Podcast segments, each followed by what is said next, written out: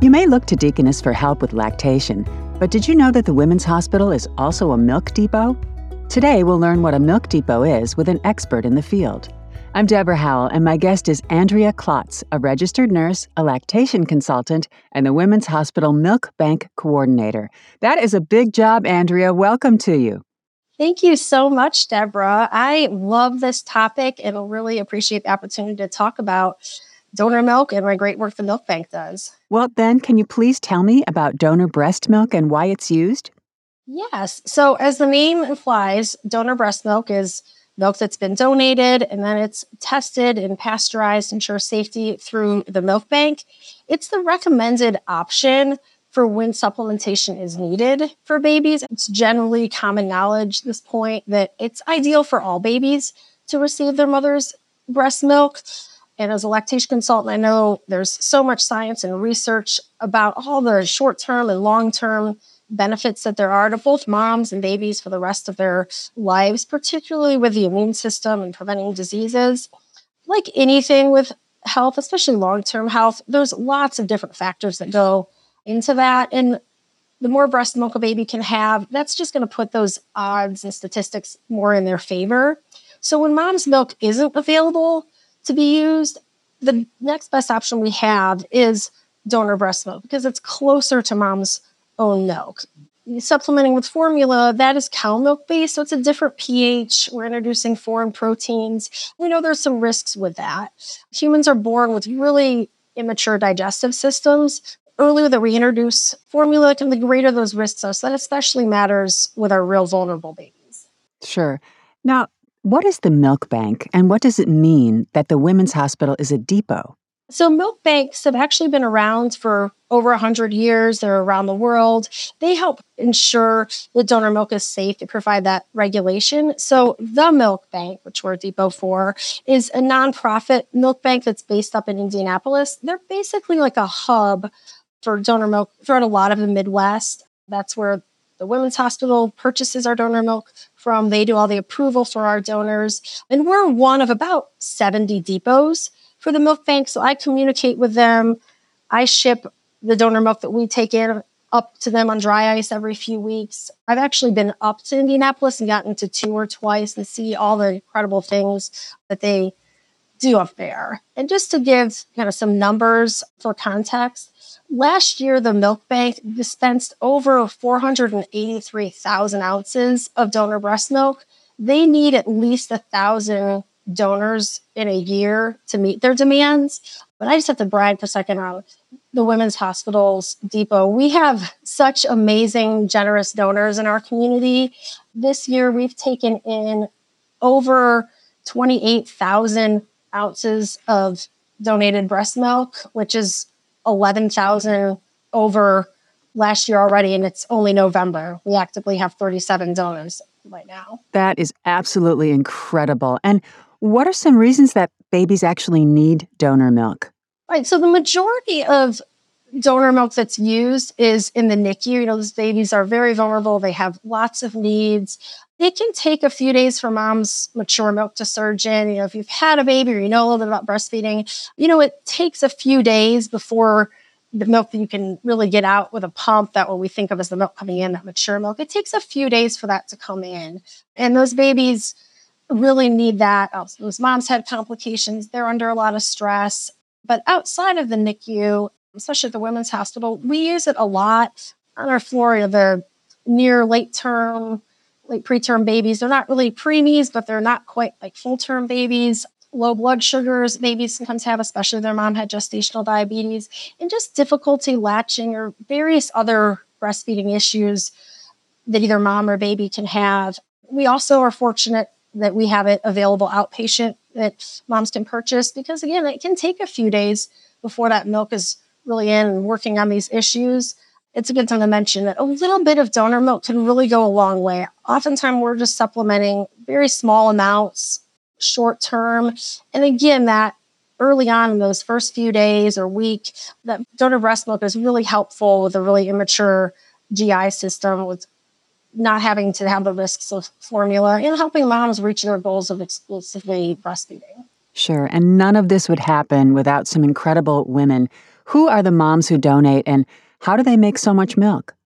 Right. So everyone's journey and their motivation to be milk donors are a little bit different, but generally it happens upon moms that respond well to breast pumps who typically have a couple categories. A lot of times it's moms who are working outside the home, you know, they're pumping at work anyway, they, maybe breastfeeding got off to a good start, they have a lot of milk, maybe they had a baby in the NICU.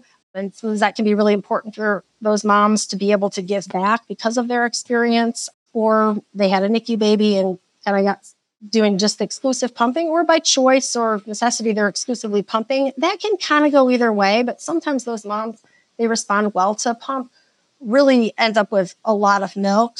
And lastly, there's a very special group of donors that are bereavement moms that have lost a baby. So they donate the milk that would have gone to their baby, giving that baby's honor or memory. Obviously, grief is very individualized, but having that option can be very comforting and healing for moms. Yes, I can only imagine. Very poignant. How do moms become donors, and what do you recommend if they want to have an oversupply? So, if someone's listening to this and they're interested in becoming a donor, I tell them to go to the Milk Bank, the website. It's literally themilkbank.org. They also kind of know their target audience. They're all different social media platforms. They make the process very straightforward um, there. It's similar to donating blood, but actually even stricter with that. So I would tell them to just look at the website, it has everything they need. And then once they get approved and have the donor number, they can contact us or whatever depot might be closer to them to drop off the milk. And most moms don't come into this looking to have an oversupply.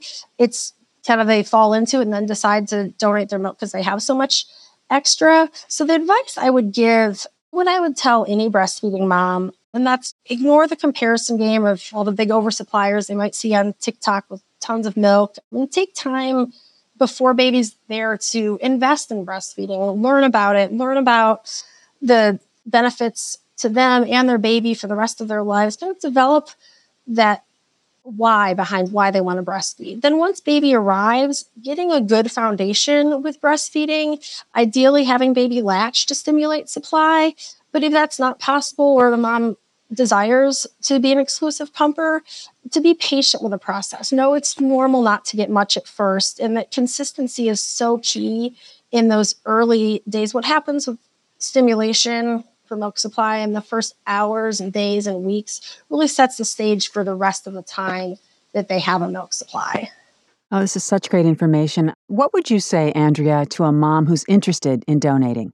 I would say go for it. And I'd say check out the milk bank, hear the stories of those babies that they can be a part of helping and being part of something so much bigger than themselves. That's a way to impact babies that they'll never need to have a lifelong impact, possibly even a life saving impact, and to help other moms reach their goals. And, you know, being a mom isn't easy if you breastfeed or if you don't breastfeed. None of it's easy. And if you do breastfeed, your value as a mom is not defined by the number of ounces that you produce. But at the same time, that milk is very valuable. In all of the pumping. I know it's a lot of work, but in the grand scheme of it, it's such a short span of your life that you're able to give that if you are fortunate to have a big supply and have everything work out for you. I mean, I know I've been there. I had six years of pumping and donating. I nursed my kids. I pumped when I was at work. I did a little extra pumping. When I did that for the two years I was eligible to be a donor through the milk bank. I did that with all three of my kids. And those were some long days and a lot of work at the time. But, you know, now those years are over and I'm really grateful that it's something I was able to do and that the milk bank was available to help facilitate my milk being able to nourish beyond just myself and my kids. Yeah, it's a great circle of life. I can't think of a better gift you can give. Is there anything else you'd like to add to our conversation before we wrap up?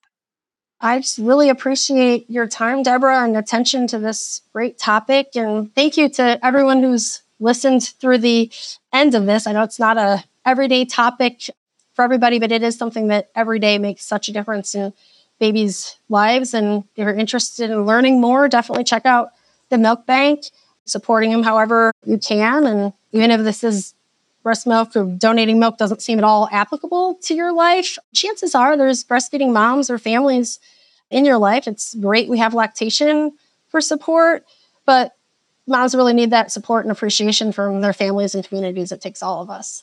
Beautifully said. Terrific information right from the heart, Andrea. Thanks so much for being with us today. Yes, thank you. And that wraps up this episode of the podcast series from Deaconess the Women's Hospital, a place for all your life. For more information, please visit deaconess.com slash lactation. Please remember to subscribe, rate, and review this podcast and all the other Deaconess Women Hospital podcasts. For more health tips and updates, follow us on your social channels. I'm Deborah Howell. Thanks for listening and have yourself a great day.